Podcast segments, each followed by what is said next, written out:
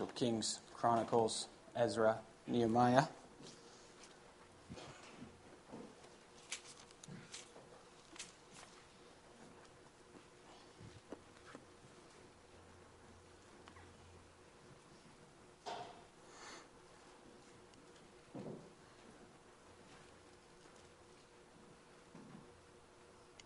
Nehemiah chapter 1. This uh, reading is in connection with the Lord's Day that we'll be looking at this afternoon, Lord's Day 45, on the place of prayer in the Christian life. And chapter 1 is uh, the account of Nehemiah's prayer. So, Nehemiah 1, beginning in verse 1. The words of Nehemiah, the son of Hachaliah. Now it happened in the month of Chislev, in the twentieth year, as I was in Susa the citadel, that Hanani, one of my brothers, came with certain men from Judah and I asked them concerning the Jews who escaped, who had survived the exile, and concerning Jerusalem. And they said to me, The remnant there in the province who had survived the exile is in great trouble and shame. The wall of Jerusalem is broken down, and its gates are destroyed by fire. As soon as I heard these words, I sat down and wept and mourned for days. And I continued fasting and praying before the God of heaven.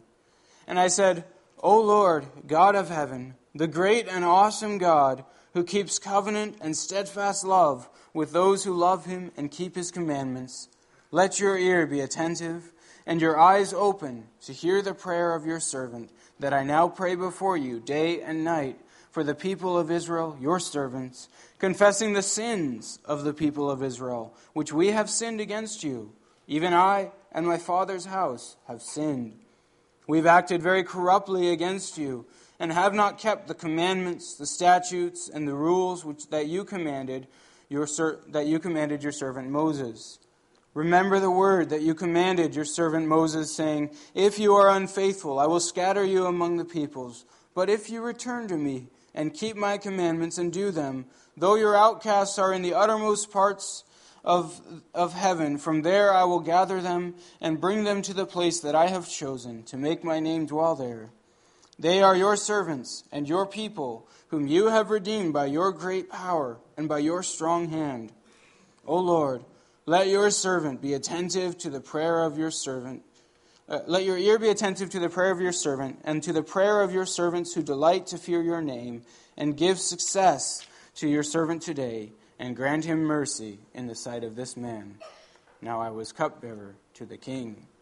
So far, Nehemiah, the account of Nehemiah. As we reflect on what we've read, let's sing together from Psalm 55, stanzas 1 through 3 and 10. Lord's Day in the afternoon service, we turn to the Heidelberg Catechism as a summary of Christian doctrine, and we find ourselves this afternoon in Lord's Day 45. That's on page 559 of your books of praise.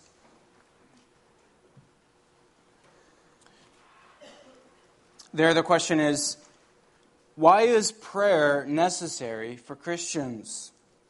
Because prayer is the most important part of the thankfulness which God requires of us. Moreover, God will give His grace and the Holy Spirit only to those who constantly and with heartfelt longing ask Him for these gifts and thank Him for them. What belongs to a prayer which pleases God and is heard by Him? First, we must from the heart call upon the one true God only, who has revealed himself in his word, for all that he has commanded us to pray. Second, we must thoroughly know our need and misery, so that we may humble ourselves before God. Third, we must rest on this firm foundation that although we do not deserve it, God will certainly hear our prayer for the sake of Christ our Lord, as he has promised us in his word. What has God commanded us to ask of Him? All the things we need for body and soul, as included in the prayer which Christ our Lord Himself taught us, and then follows the Lord's Prayer.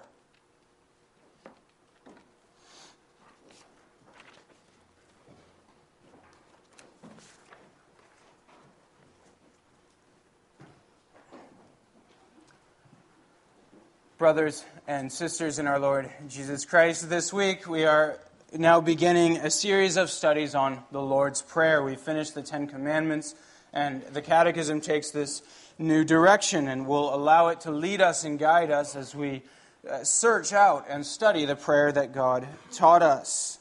Uh, in the following weeks, our focus is going to be on the content of the Lord's Prayer. Uh, what has Christ taught us to pray for? But this afternoon, we want to first reflect simply on the place of prayer in the Christian life. The Catechism says, this was always a stumbling block for me as I uh, grew up memorizing this, thinking, is this true? The Catechism says that prayer is the most important part of the thankfulness that God requires of us. Or, in other words, it's the most important part of the Christian life. And you're not going to find a verse that says that. Prayer is the most important part of the Christian life. My first question is Do our lives, if that's true, do our lives reflect that conviction that we hold prayer as the most important part of our life? Well, to answer that, we, we then want to defend from Scripture the, the point that the Catechism makes, that statement. Uh, we might wonder is that true? Does prayer need to be the most important part of our lives? Uh, is it, uh, for example, is prayer really more important than, say, obedience, than following the Ten Commandments? Uh, can we say that? The one is more important than the other. Both are part of the Christian life, and without either, you, you are not living a Christian life. Well, I want to start then by just defending the statement that the Catechism makes. It's a true and biblical statement. Consider a few examples from Scripture. Uh, Acts 1, verse 14, talks about the disciples of Jesus as they were gathered together before the Holy Spirit came upon them. And it says, All these with one accord were devoting themselves to prayer, together with the women and Mary, the mother of Jesus, and his brothers is a devotion to prayer. Uh, the same word a chapter later, Acts 2, verse 42. It gives us a glimpse into the, the Christian life and, the, and the, the first Christian church. So Peter preached, 3,000 people were baptized, and it says they devoted themselves, the same word, to the apostles' teaching, to the fellowship, to the breaking of bread, and to the prayers. Those four things that marked the first Christian church.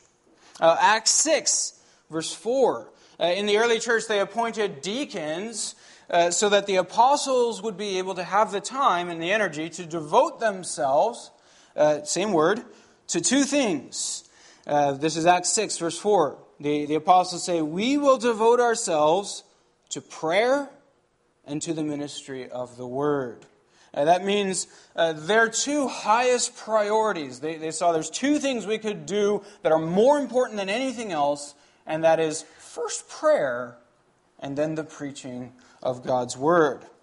And those are my responsibilities as well. First prayer and then the preaching of God's word. It's there in the form uh, for, for the installation of ministers as well. Those are the chief responsibilities of the minister of the word. Now, we, we do well as a church in honoring the position of preaching. Uh, and yet, we, we should take note that, that prayer is equally, if not even more, important. Uh, Colossians 4, verse 2, the Apostle Paul writes, Continue steadfastly in prayer. You get that same sense of devotion. There's something constant, fervent, uh, and, and uh, steadfast about the, the life of prayer, or the, the place of prayer in the Christian life. Uh, one more, 1 Thessalonians 5, verse 16.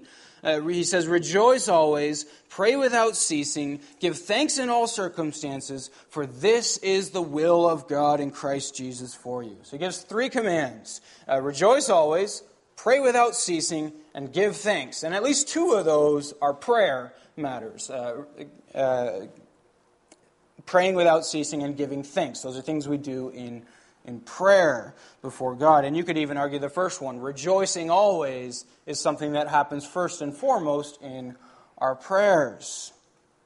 In fact, David, uh, in Psalm 116, uh, David reflects on the saving goodness of God towards him, delivering him from death. And he asks the question, What shall I render to my Savior uh, for all his benefits to me? I will lift up the cup of salvation and call upon the name of the Lord. I will pay my vows to the Lord in the presence of all his people. So, David's first response, even before paying his vows, you could say that's, that's closer to the, the Ten Commandments, the obedience part of his life. His first obligation, his first response is prayer to call upon the name of the Lord. And that, that order, that priority in the Christian life is what the Catechism is getting at here. Uh, what comes first in our relationship with God? Is it serving Him with our actions or speaking to Him with our words in prayer? Well, we've seen in the, past, in the past few weeks as we've worked through the Ten Commandments that the very purpose for which we were created is to know God, to love Him, and to live with Him. That's back in Lord's Day 3, and we saw that worked out as we went through the Ten Commandments. That's the, the first and the ultimate goal for which you exist. You live for the purpose of relationship with God. That's what God made you for. Uh, not just to serve Him as robots, but to love Him and relate to Him as children made in His image. And so, if you look at that, you can ask yourself, well, what is that relationship that God made us for? What's that look like in practice? And the Catechism is saying correctly, in the first place, relationship looks like communication. There is no relationship if there is no communication in the first place. Uh, God is our Father, and He wants uh, to, to be able to relate to His children. And the most basic, the most essential aspect of any relationship is speaking, communication. Uh, we say this in marriage, uh, in premarital counseling all the time. Uh, communication is the first thing. Uh, if you're not communicating, nothing else works. Uh, so that, that's what the Catechism is saying about prayer. Prayer is so basic to our relationship with, with Christ that you can hardly call a life Christian if there isn't first and foremost prayer, communication with God. I want to illustrate this by looking at the life of Nehemiah uh, and the prayer of Nehemiah that we read together. So, Nehemiah was an exiled Jew. He had been taken from Jerusalem. He was living in Babylon in a position of influence, serving as cupbearer to the king.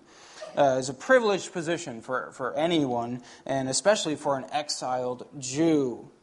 And we read that on a certain day, Nehemiah received a visit from some of his friends in, uh, that came from Judah, and they reported to him the condition of the city in Jerusalem, how it was broken down in ruins, the wall was broken, and the people are living in, in shame. And, and hearing that news had a, a great effect on Nehemiah. And we want to pay attention to how Nehemiah responds to that distress. So here's the heat, here's the distress. Uh, the city's in, in ruins, there's brokenness, there's shame, and Nehemiah is greatly affected by it. How does he then respond?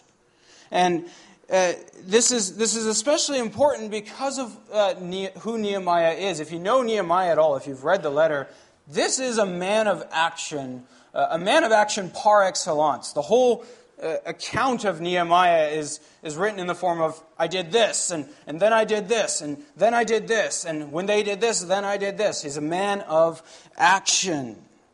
But you notice the first thing that he does when he hears this news is not get up and act and do something about it. The first thing he does is go to God in prayer. Uh, Nehemiah 1, verse 4 As soon as I heard these words, I sat down and wept and mourned for days, and I continued fasting and praying before the God of heaven. Well, why did Nehemiah pray before anything else? Well, it's very simple. He believed that God and God alone could turn that situation around. Though he was a man of action, he understood there is no way this city will ever be rebuilt if it is not God who does it first. And, and that conviction that, that my life and my city is in the hand of God, that conviction was so deep that it was an instinctual thing to go to God in prayer. Now, we want to think about that as, as Christians as well. Uh, we ought to have such a deep conviction that our lives are indeed in the hands of God that it's a thing of second nature, of instinct. We do without thinking that when distress happens, be it small, little things, or, or great things. I mentioned a few weeks ago our, our car breaking down, and the first reaction my grandma had was to pray to God that we would find a mechanic. Probably not the thing that I would have done uh, first. And yet, so deep ought our conviction to be that our lives, the smallest things, are in God's hands, that our first instinct is to pray. You know, some, sometimes we hear uh, in, in, a hopeless situation, we hear someone say, Well, I guess there's nothing we can do but pray. And that's not wrong in itself, but it does beg the question were we praying before we decided that there was nothing else that we could do? Is, is prayer our last resort, or is, it, uh, or is it, as it ought to be, our first resort, the first thing we do before we do anything else? Nehemiah was a man of action. Uh, the call to prayer is not a call to you know, stop doing and start praying. No, he's a man of action, but he understood that the decisive factor in all that he did was going to be God's blessing. If God would bless it, it would prosper. If not, no action will ever make it happen. And we need to take that to heart ourselves as well that God is, God is not only able to do what we desire of Him, but He loves to do so in response to our prayer, and it will not happen without His blessing. So, this is, this is the heart of our Father God. He loves to do what His children ask of Him, and He loves to hear His children ask Him. Now, I want to talk more about uh, how God answers prayer in a moment. But first, we should observe two things from, from Nehemiah's prayer.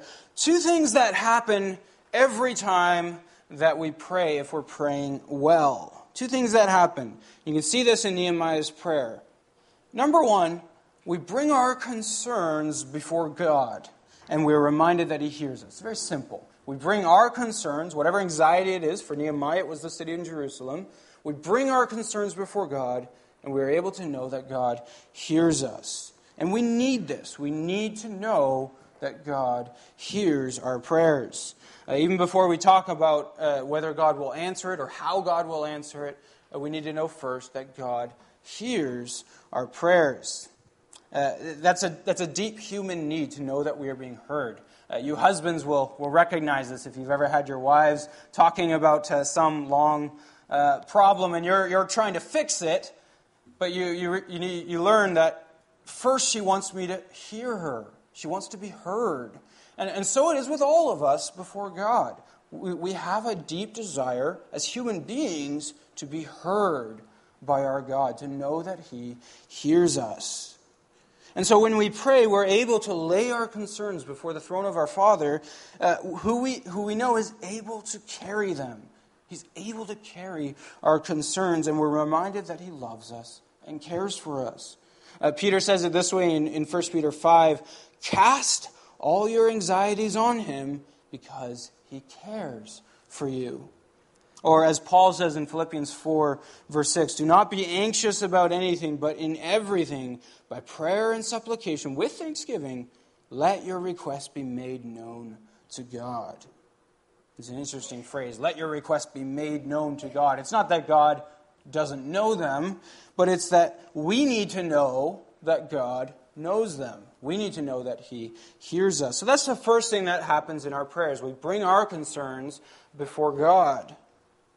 Uh, but there's a second thing that happens, and that is that God's concerns become ours as we come to God in prayer. We not only bring our concerns to Him, but His concerns become ours. Our wills are brought into line with His.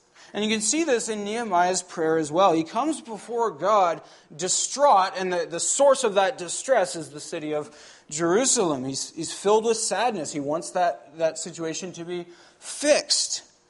But not only do his concerns go to God about the city, but then God's concerns about the city come down to him. And you see this in his prayer. Uh, the, so the source of the prayer is that the, the city's in distress, but over these days, it says he fasted and prayed for days. Over these days, you can see that God's concerns become impressed upon Nehemiah, and they show them, themselves in his prayer.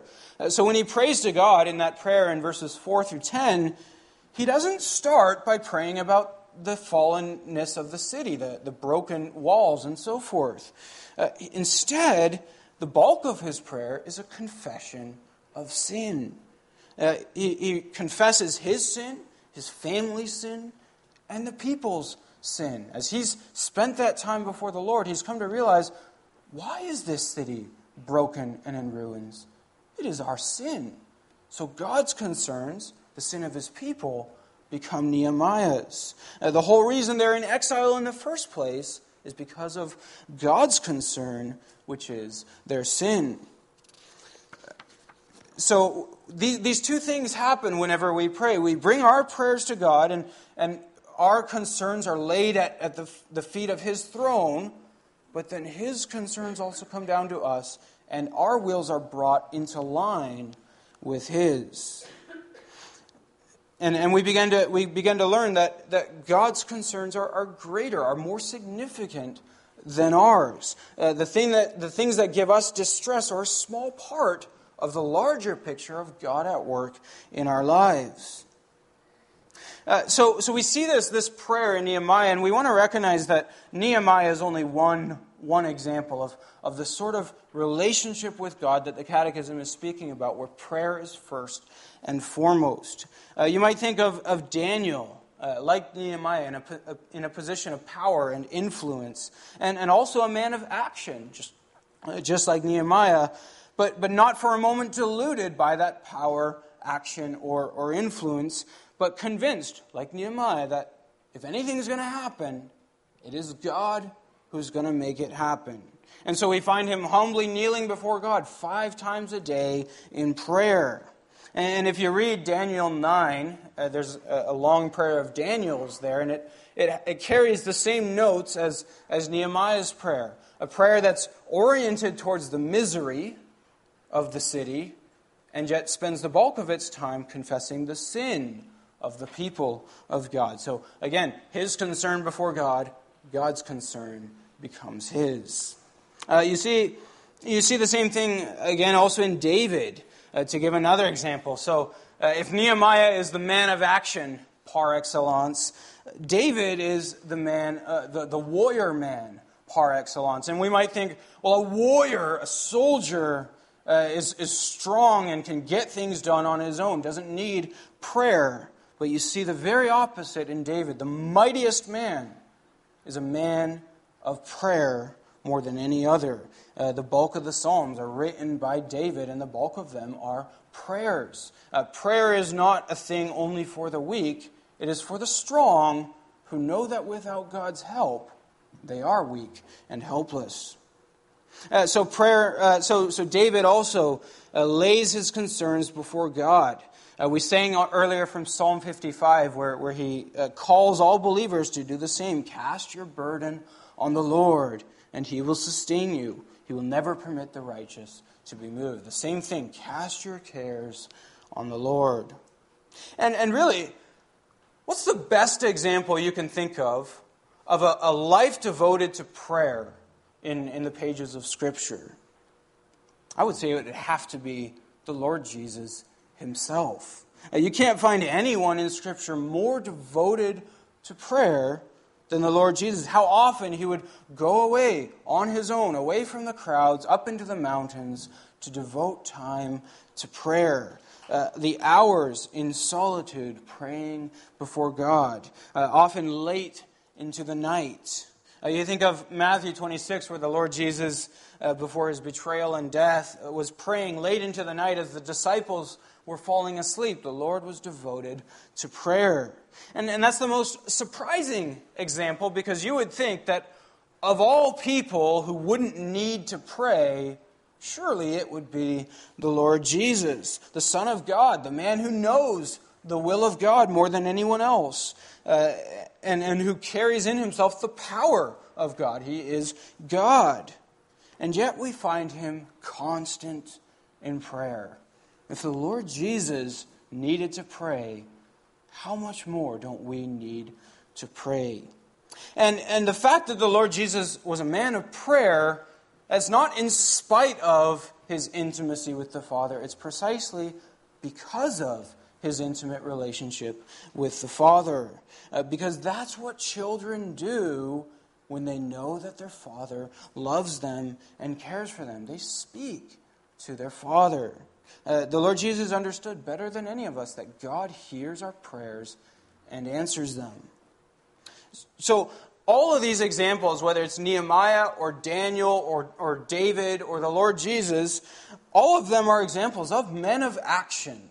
It's good to recognize that because sometimes people think that I'm just too busy to pray or I'm a man of action. I, I, I act rather, rather than pray. All of these are men of action, probably more than any of us. They led very busy lives. They had tremendous responsibilities. But rather than their busyness being a reason not to pray, it was a reason to come before God in prayer. They were too busy not to pray. It was the very reason that they had to pray. Uh, God can accomplish in seconds what we might well waste a lifetime trying to accomplish without his blessings. And they understood that, and that's what brought them before him in prayer. So, prayer is the most important part of the thankfulness that God requires of us, the most important part in the life of a believer. And, and it is because uh, through prayer they know that God is able to do what they ask, and through prayer, God's will, or, or their will, comes into line with God's. Uh, so prayer ought to be the first thing that we do. And we should only act once we're confident that we have brought our concerns before God in prayer and that His will has become ours. Then we're able to, to act uh, because then prayer actually undergirds and defines our action. It's only after we pray that we even know how to act. We must pray first, then we will know the will of God. Now, inevitably, some, there, there will be some who ask, well, why pray if God already has everything planned? I'm sure you've heard uh, questions like that. Does prayer actually change anything? What do you think? Does prayer make a difference? I've actually heard it preached. I was shocked when I heard this uh, in a Reformed church that because God is sovereign, our prayers don't actually change anything other than ourselves. Is that true? I don't care what kind of beautiful, perfectly logical, theological system you might have about the sovereignty of God. And of course, we acknowledge that as much as anyone. Uh, that is not what Scripture teaches about prayer. It's, it's just dead wrong. And, and it's good to remember we are a people of the book, we're people of Scripture. God's Word is our authority. Not our logic, not our ability to reason things out. God's Word is our authority on this. What does the Word of God say about the effectiveness of prayer?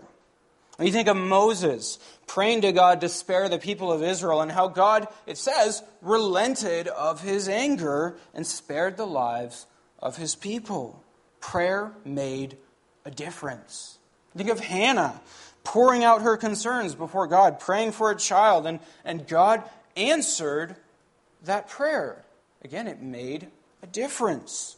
You think of Hezekiah praying for God to spare his life, and it says God added 15 years to his life.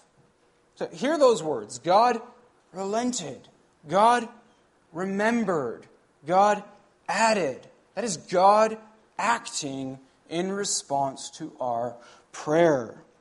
Now, it's true, of course, that Scripture does teach that God is, is sovereign. Scripture is unambiguous about that. He knows His plans from eternity, He has all things, uh, He knows exactly what He accomplishes to, to do. Uh, there is a logical barrier here that we're not going to be able to, to cross in our minds. But if we say, well, therefore, for the sake of satisfying our, our logical dilemmas, we're going to conclude that God doesn't act in response to prayer. It just kind of looks like he does.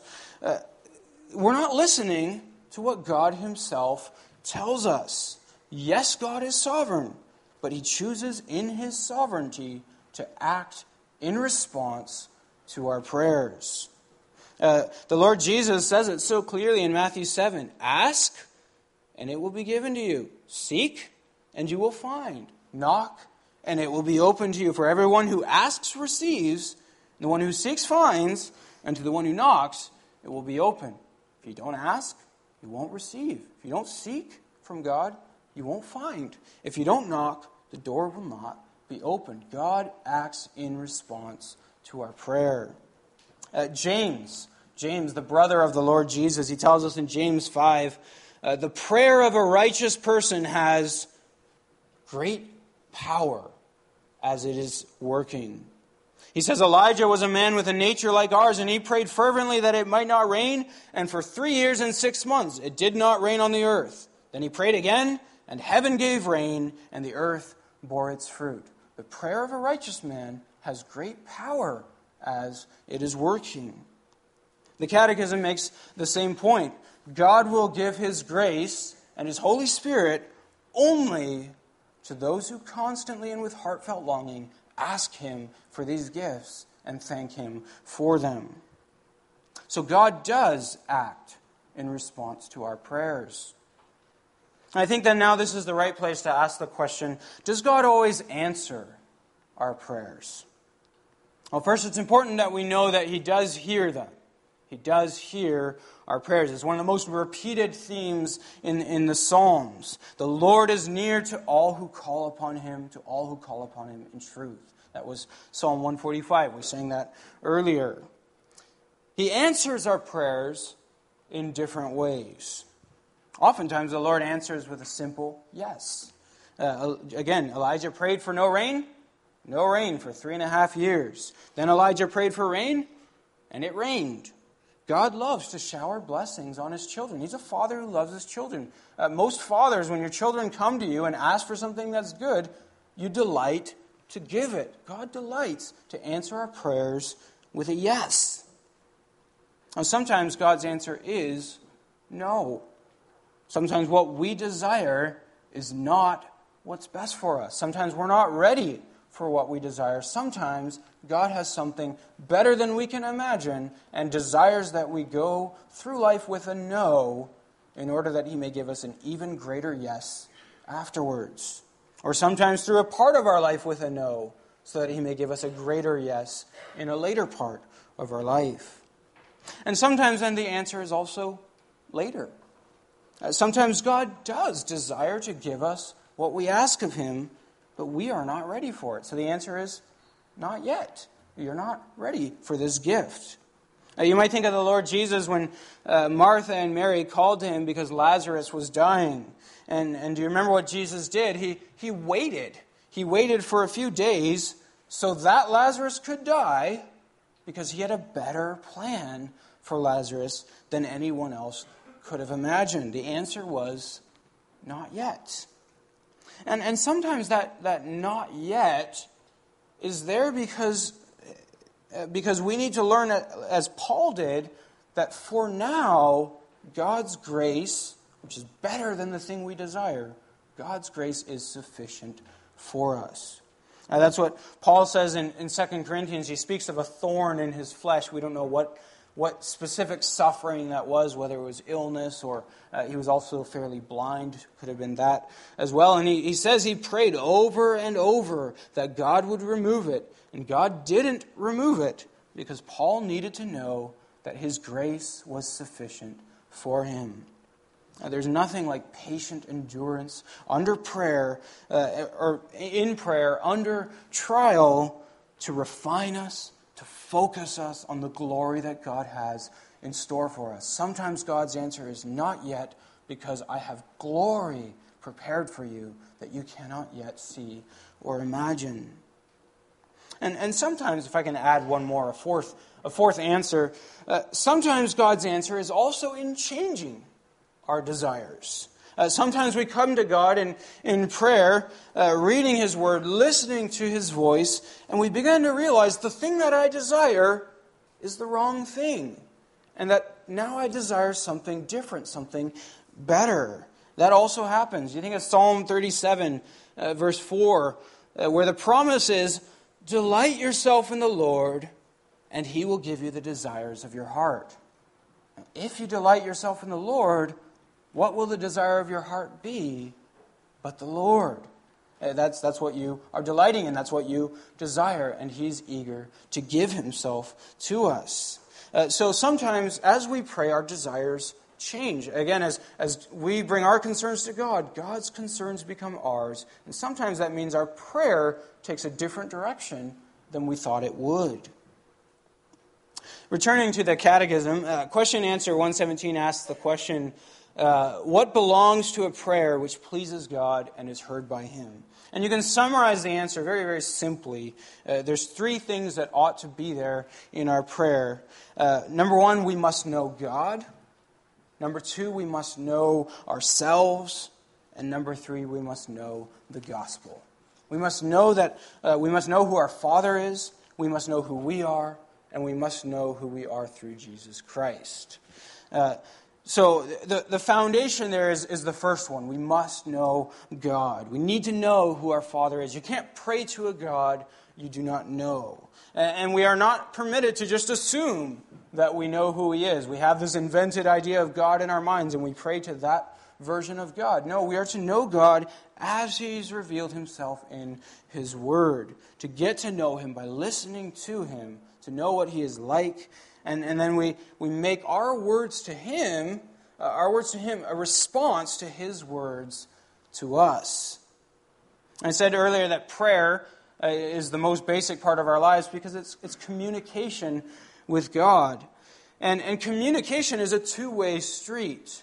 Uh, a prayer life is empty if it's only a one way prayer life. Our Father desires not only that we speak to Him, but also that He speaks to us. And that's why we have the Word of God. It's through the Word, through the Bible, that God also speaks to us.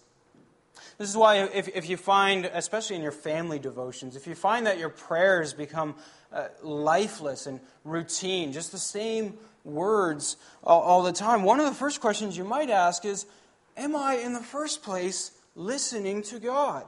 Are, are we reading His Word and then are we responding to what we read in prayer?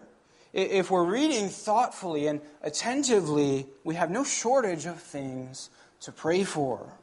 And fathers then can, can model this in their family devotions by praying responsively, praying in response to God's word. Uh, not just the same old routine prayer, but speaking back to God what He has spoken first to you. And accepting, if there are promises, accepting them. If there are warnings, acknowledging the conviction that He would have us uh, have, responding to God's word. And we should do this also in our, in our own private prayers as well. Our words to God should always be informed first by His words to us. And that's what it means to be in relationship with Him. It's not just, uh, you can imagine a husband wife relationship. If all you did was ever speak to her, and you never listen to her, and, and she doesn't ever speak back to you, uh, do you have a relationship? Uh, no, it's not. Uh, communication is a two way street. Uh, secondly, then, we must know ourselves. We need to remember that we are creatures who are dependent upon God's care. We need to know our frailties, our, our weaknesses, and our complete dependence on Him. Again, going back to Nehemiah, it's only when you know that we will not succeed apart from God's blessing that you will make it your first response to come to Him in prayer. So we need to know ourselves. Psalm 127 Unless the Lord builds the house, the builders labor in vain. We also need to know so not only are we weak as creatures, but we're especially weak as, as sinners. There's a double weakness here. On the one hand, we are, we are God's children, and He invites us to, to cast our cares upon Him. On the other hand, we don't, we don't simply come casually or lightly because we also recognize that we have no right, apart from Christ, to come before Him. We do come with a reverence, humble reverence, that recognizes we don't deserve to be able to speak to our Father.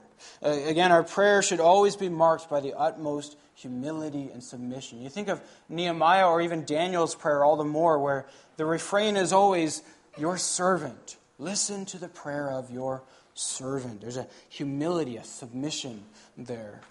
And then lastly, we must know the gospel. We need to know that because of Christ's perfect life in our place and his obedient death to pay for our sins, we are welcome to come before the throne of God.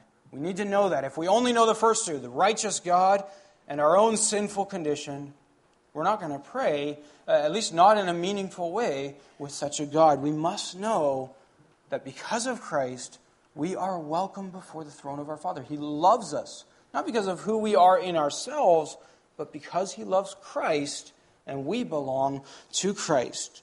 Uh, so you might say, well, I'm not worthy of His attention. And no, in yourself, you're not, but Christ is, and you are in Christ. And if you are in Christ, He loves you as much as He loves Christ. That's what the Lord's Prayer was in John 17, that the love which you have had, that, that we have had since eternity, may be in them, and I in them. So, brothers and sisters, draw near to God in a life of prayer. Be devoted to prayer as your first and foremost part of your Christian life. That's what He sent Christ to save you for, that you would come near to Him, come to know Him, and then draw near to Him as His child. Now, over the next weeks, we're going to be digging deep into the Lord's Prayer, the prayer that Christ taught us, uh, to discover the things that He would have us pray for and the concerns that are His. So that's where we're going to make His concerns our concerns by hearing how He teaches us to pray. So let me invite you, then, brothers and sisters, to join me in praying these things again and in deepening and broadening our understanding of all of these requests that we might pray in a way that is worthy of the God that we serve, knowing that He loves to hear from His children. Amen.